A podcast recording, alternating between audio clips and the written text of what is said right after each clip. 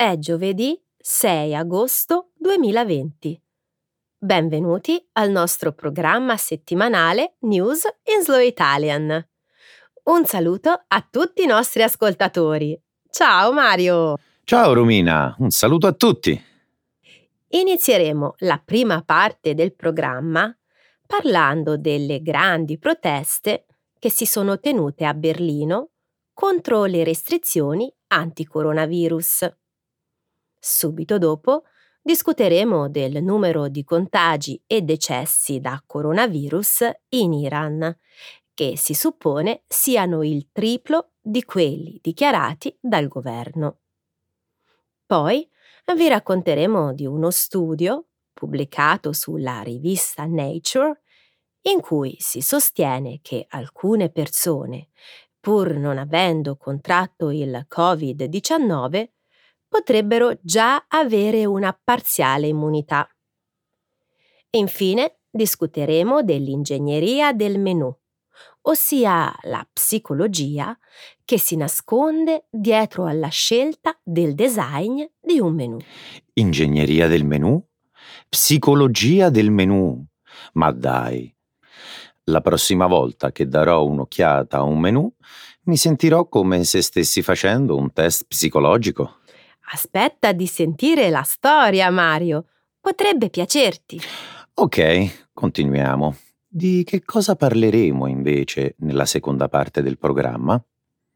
Nel segmento Trending in Italy vi racconteremo delle polemiche che hanno investito il sindaco di Milano, Beppe Sala, dopo aver proposto il ripristino delle cosiddette gabbie salariali, uno strumento che consentirebbe ai residenti del capoluogo lombardo di avere stipendi adeguati al caro vita cittadino.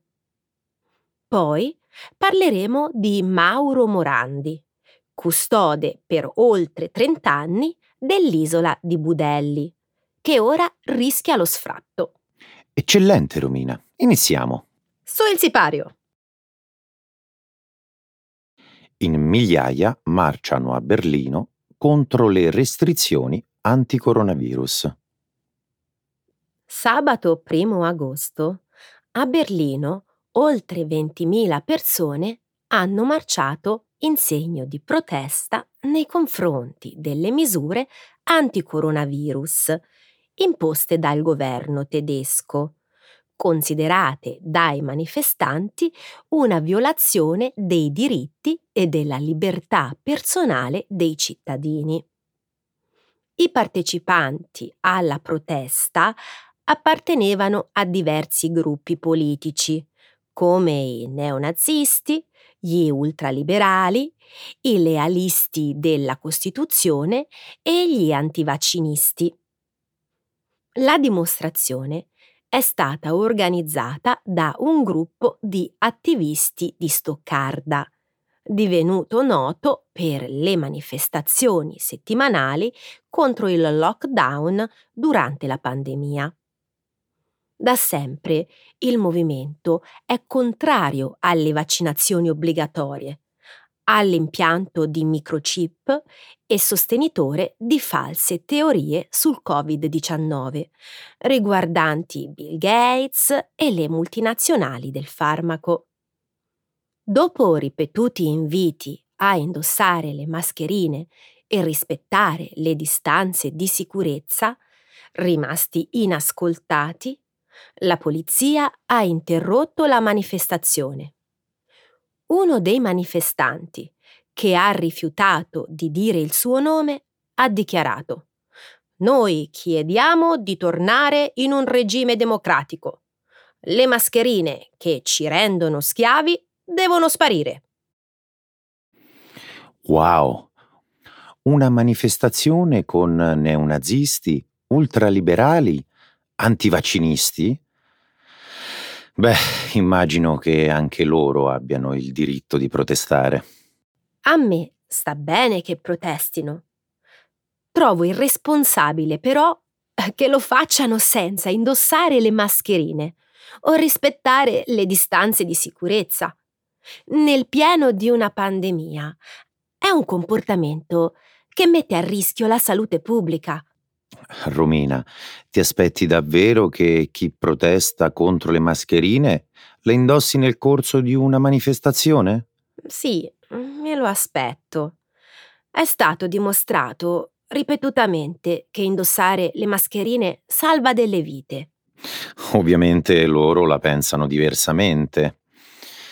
Romina, io sono favorevole al fatto di protestare contro l'invadenza del governo, ma indossare le mascherine non ha nulla a che fare con la democrazia.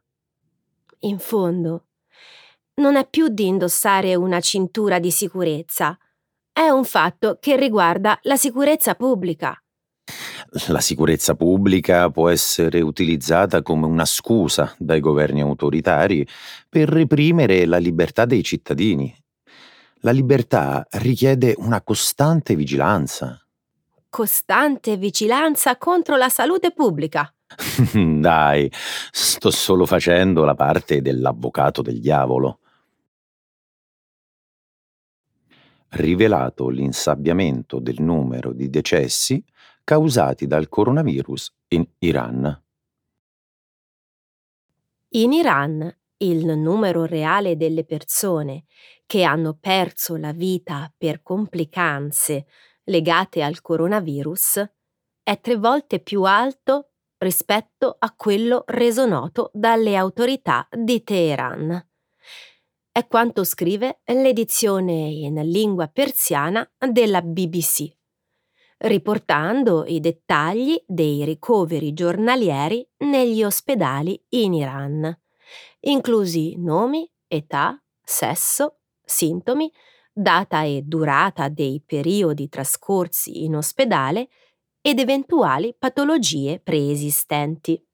L'aumento iniziale dei decessi, infatti, sarebbe stato molto più rapido di quanto indicato dal Ministero della Sanità e dalla metà di marzo addirittura 5 volte superiore rispetto ai dati ufficiali. Dall'inchiesta della BBC è emerso anche che la prima morte sarebbe avvenuta un mese prima del 19 febbraio, giorno in cui le autorità hanno annunciato il primo caso di contagio da coronavirus. Nei 28 giorni precedenti l'annuncio ufficiale del primo contagio erano già decedute ben 52 persone.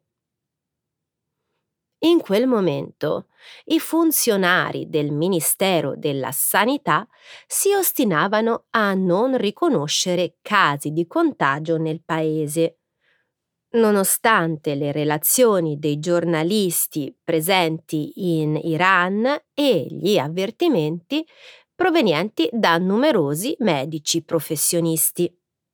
L'inizio della pandemia nel paese ha coinciso con l'anniversario della rivoluzione islamica del 1979 e anche con le elezioni parlamentari. In questo modo c'erano maggiori opportunità per la Repubblica Islamica di dimostrare il proprio sostegno popolare e non rischiare di perderlo a causa del coronavirus. Mm, Così il governo ha deciso di insabbiare i numeri reali e divulgarne di più rosei e per ragioni politiche? No, non hanno minimizzato i dati dei contagi, Mario. Li hanno proprio negati per oltre un mese. Hai ragione. Prima hanno negato i contagi e poi li hanno minimizzati. Mi domando perché insistano nel voler nascondere i numeri reali dei contagi quando l'Iran, anche in base ai dati ufficiali, è comunque il paese maggiormente colpito nel Medio Oriente. Hmm. Forse per salvarsi la faccia.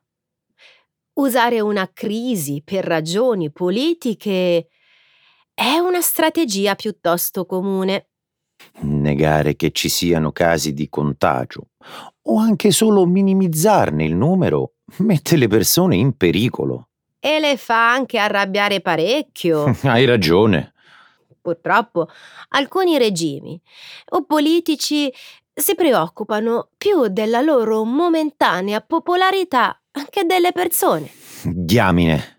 Mettere in pericolo la vita delle persone per aumentare il proprio indice di popolarità dovrebbe essere punito come un crimine. Non si tratta solo di mettere in pericolo la vita delle persone, Mario. A causa di questi comportamenti, molte persone moriranno. Alcune persone potrebbero già avere una parziale immunità alla Covid-19. Il sistema immunitario di alcune persone, anche se mai esposte al coronavirus, potrebbe essere comunque in grado di riconoscerne i patogeni, come dopo una vaccinazione. Questo potrebbe aiutare a ridurre la gravità della malattia nel caso una di queste persone contraesse il Covid-19. Lo studio, pubblicato sulla rivista Nature lo scorso 29 luglio, si è basato sull'analisi dei campioni di sangue di 18 pazienti affetti da Covid-19 di età compresa tra i 21 e gli 81 anni e di 68 donatori sani in Germania. Lo studio ha scoperto che il 35% dei partecipanti adulti sani che non si sono mai ammalati di coronavirus ha cellule T nel sangue reattive al virus, contro l'83% dei pazienti affetti da Covid-19. Le cellule T fanno parte del sistema immunitario e aiutano a proteggere il corpo dalle infezioni. La reattività di queste cellule suggerisce che il sistema immunitario potrebbe aver già combattuto un'infezione simile in passato e usare questa memoria per combattere la nuova infezione da coronavirus. Finora gran parte dell'attenzione si è focalizzata sullo studio degli anticorpi contro il Covid-19 e sul ruolo che questi giocano nel creare l'immunità contro questa malattia. Gli esperti di malattie infettive, invece, ribadiscono che le cellule T non sono da trascurare lo studio tedesco suggerisce infatti che la reattività di queste cellule potrebbe essere correlata alle infezioni da coronavirus convenzionali, che causano il 25% dei raffreddori negli umani. Immagino che questo sia solo il primo di una serie di studi in merito, vero? È vero. Questo studio è importante considerando che l'unica altra grande speranza per raggiungere l'immunità finora sono stati gli anticorpi formati dalle cellule B. E sfortunatamente gli anticorpi per la SARS-CoV-2 sembrano svanire molto velocemente. In alcuni casi possono sparire dopo appena tre settimane mentre quelli per la MERS e la SARS durano molto più a lungo. La presenza di cellule T nelle persone non esposte al virus potrebbe spiegare perché nei giovani e nei bambini non si registrano spesso casi gravi di Covid-19? Pare che una delle ipotesi sia che le cellule T preesistenti possano essere più diffuse e molto più attive nelle persone più giovani rispetto a quelle più in là con l'età. È vero dunque che le persone che contraggono la malattia in modo più severo hanno meno cellule T cross reattive di quelle che si ammalano in modo più lieve? Esatto. La presenza di cellule T però non impedisce alle persone di ammalarsi, ma è capace di modulare la gravità dell'infezione? Domande su domande. Di sicuro io aspetto con impazienza di leggere altri studi in merito, specialmente quelli che danno speranza. Anch'io, Mario, anch'io. L'ingegneria dei menù e il loro futuro nei ristoranti. L'industria della ristorazione spende milioni di dollari per cercare di comprendere in che modo la psicologia può incidere sui design dei menu. Oggi esiste un intero settore, noto come ingegneria dei menu, che si dedica alla creazione di menu capaci di veicolare certi messaggi ai clienti, incoraggiandoli a spendere di più e a far sì che vogliano ordinare anche una seconda portata.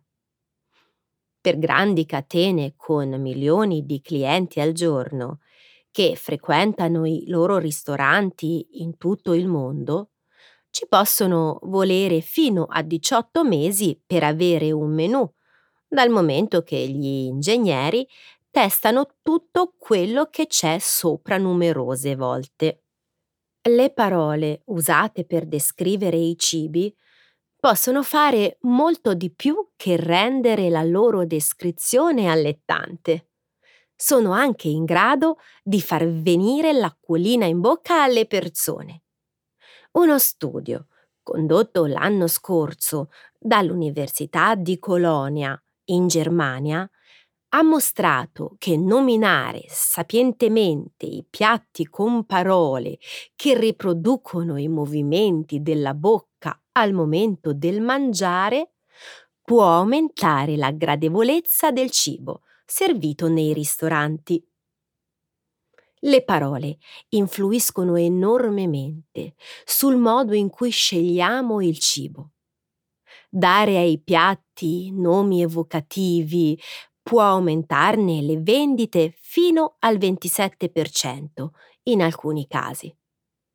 Uno studio recente, pubblicato da un gruppo di scienziati dell'Università di Stanford, in California, ha scoperto che dare alle verdure un nome dal suono appagante come peperoncino esplosivo fagiolini dolci e sfrigolanti o scalogni croccanti. Sul menù di una mensa ne aumentava del 23% l'acquisto, perché il suono rendeva il cibo più invitante e ricco di sapore. Un altro studio, condotto sempre dall'Università di Stanford, ha analizzato 650.000 piatti su 6.500 menù, scoprendo che l'uso di parole più lunghe si accompagnava a prezzi più alti nei menù. Per ogni lettera in più, rispetto alla lunghezza media delle parole usate, il prezzo del piatto aumentava fino a 18 centesimi in più. Bene, ho sempre saputo che un menù rilegato in pelle da 50 pagine poteva indurti a ordinare qualcosa che altrimenti non avresti mai pensato di prendere. Penso che sia tutto molto confuso. Viene da chiedersi se quella bistecca di manzo angus allevato a erba che hai appena ordinato era proprio quello che volevi mangiare all'inizio. Io invece credo che sia molto affascinante. Qualche ritocco all'ordine dei piatti o al carattere con cui sono scritti sul menù può influire sulle nostre scelte. Addirittura farti venire l'acquolina in bocca? Davvero ingegnoso. Una cosa simile è venuta fuori anche in una delle mie lezioni di linguistica. L'uso di parole il cui suono si articola passando dalla parte anteriore a quella posteriore della bocca è in grado di farlo. Come esempio è stata usata la parola inventata bodoc. Che cosa assurda! È rimasto ancora qualcosa che il marketing non sfrutta? Forse no, ma questo non deve sembrare un fatto tanto nefasto. L'idea alla base è far sì che il cliente possa godere della sua esperienza. Se è perplesso o peggio, il proprietario del ristorante perde un cliente. Ci si gode di più l'esperienza anche quando si paga di più? È tutto il contrario. Se paghi di più, vogliono che ti godi ancora di più l'esperienza e una buona e dettagliata descrizione aiuta. Hmm, come? Bistecca alla fiorentina 62 euro. Sembra costoso, certo, ma dopo aver letto un paragrafo in cui si descrive che si tratta di un taglio di prima scelta, la località da dove proviene, l'età di invecchiamento, beh, sembra meno caro e molto più invitante. È ancora la stessa bistecca. Non importa. Quello che importa è il tuo indice di gradimento. Eccoti un altro esempio eh, riportato da uno dei miei amici. Suona meglio salmone reale gravlax su baguette francese o panino di pesce? Capisco cosa intendi. Beh, in questo caso, eh, come si potrebbe rendere più invitante il menù di una pizzeria? In questo caso credo non ci sia bisogno di cambiare o aggiungere nulla. Un solo accenno alla parola pizza mi fa già venire l'acquolina in bocca. Milano.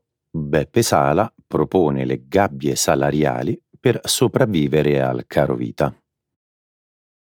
Lo scorso 10 luglio, nel corso di una diretta Facebook su Inoltre Alternativa progressista, la pagina dei giovani del Partito Democratico, il sindaco di Milano ha fatto, forse con troppa leggerezza, un'affermazione che ha suscitato aspre critiche e polemiche. Parlando di caro vita, remunerazione dei giovani e costo degli affitti, il sindaco Sala ha dichiarato la cosa che non va è quanto sono pagati i giovani a Milano. Un tema da affrontare politicamente. Ma è chiaro che se il dipendente pubblico a parità di ruolo guadagna lo stesso a Milano o Reggio Calabria è intrinsecamente sbagliato, perché il costo della vita è diverso.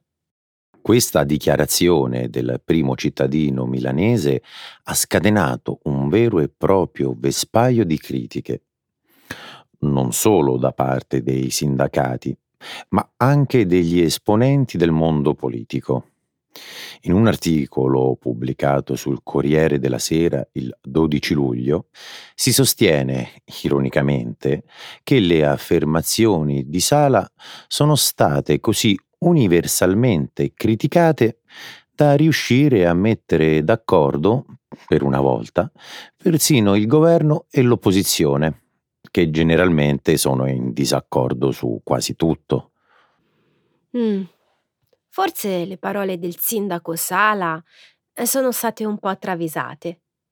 In molti hanno gridato al ritorno delle cosiddette gabbie salariali, anche se durante la diretta streaming l'espressione gabbie salariali non è mai stata usata. Tu ne hai mai sentito parlare? Ho letto che si tratta di un sistema di calcolo secondo il quale si differenziano i livelli degli stipendi in Italia su base regionale, rendendoli in pratica minori al sud rispetto al nord in base al costo della vita. Questo meccanismo, introdotto in Italia nel dopoguerra, fu abolito nel 1969 sulla spinta di forti mobilitazioni operaie, perché considerato discriminatorio nei confronti delle regioni e del sud. Non riesco a capire il motivo di tutte queste polemiche, Romina. Le considerazioni fatte da Beppe Sala non sono per nulla sbagliate, secondo me. Il fatto che i dipendenti della pubblica amministrazione sul territorio nazionale ricevano tutti il medesimo stipendio è sbagliato e penalizzante per chi vive nelle regioni settentrionali, dove il costo della vita è molto più alto. Beh, in linea di massima, il ragionamento è giusto. Tuttavia, ci sono degli aspetti che devono essere considerati. Uno fra tutti, quello della mancanza cronica al sud di servizi pubblici, infrastrutture e opportunità. Tutti questi fattori generano costi aggiuntivi per i cittadini che vivono in quelle regioni. Eh, non capisco come. Secondo la spiegazione fornita lo scorso 16 luglio dal giornalista Pino Aprile al quotidiano Il Riformista, i comuni del sud ricevono meno fondi pubblici e, di conseguenza, per far funzionare i servizi e le infrastrutture, sono costretti ad aumentare le tasse. In conclusione, è vero che il costo dell'affitto, delle assicurazioni, del cibo e dell'abbigliamento è più alto a Milano, ma Reggio Calabria è il comune dove si pagano le tasse più alte d'Italia. Questo, secondo il giornalista, è uno dei tanti motivi per cui la proposta avanzata da Beppe Sala è sbagliata. Il Robinson Crusoe italiano rischia lo sfratto dall'isola di Budelli.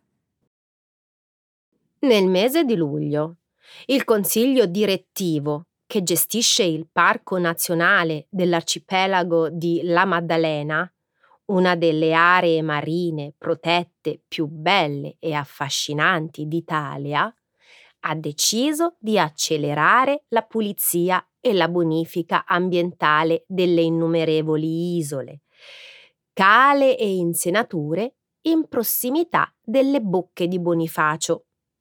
Il programma, iniziato lo scorso anno con la raccolta di circa 9 quintali di detriti e rifiuti portati a riva dal mare, prevede il progressivo abbattimento di tutti gli abusi edilizi, per riportare l'arcipelago al suo stato naturale e renderlo un osservatorio ambientale.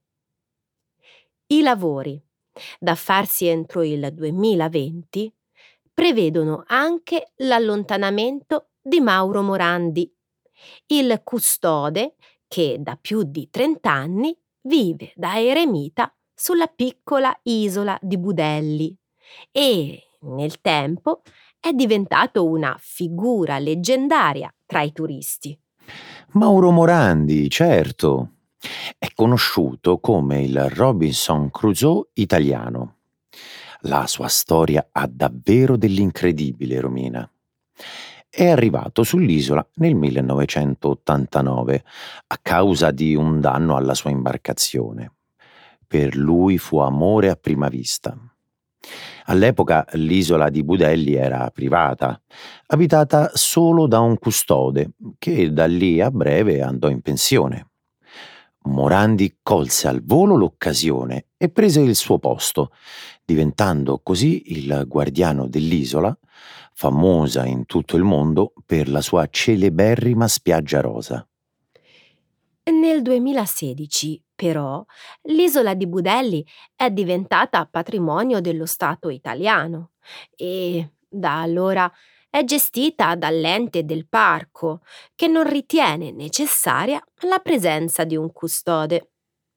Da diverso tempo cerca di mandare via Morandi, che però non sente ragione. Trovo che l'accanimento nei confronti di Morandi sia irragionevole, Romina. È la seconda volta nel giro di pochi anni che l'ente del parco cerca di mandarlo via. Gli avevano notificato l'avviso di sfratto già nell'agosto del 2017, ma grazie a una petizione online con oltre 18.000 firme si era salvato. Tre anni dopo l'ente ci riprova e ora con le demolizioni e il ripristino dei luoghi l'addio di Morandi alla sua isola appare ineludibile. Sai che anche il The Guardian si è occupato del caso?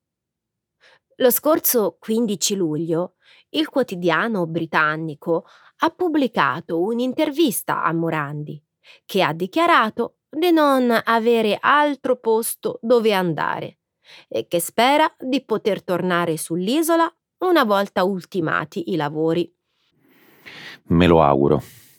Pensi che una nuova petizione online potrebbe indurre ancora una volta le autorità del parco a fare marcia indietro? Dopotutto, per decenni Morandi si è preso cura dell'isola, tenendo pulite le coste e proteggendo la fragile spiaggia rosa dai comportamenti irrispettosi dei turisti. Nessuno più di lui ha dimostrato di avere a cuore il benessere dell'isola. Hai ragione, Mario. Credo che al nostro Robinson Crusoe andrebbe riconosciuto il diritto di rimanere per sempre sulla sua amata isola, anche se temo che questa volta il suo allontanamento sia ormai inevitabile. Cari ascoltatori, anche per oggi è tutto e noi vogliamo salutarvi, giusto Mario? Certo, ciao a tutti, alla prossima volta. Ciao, ciao a tutti.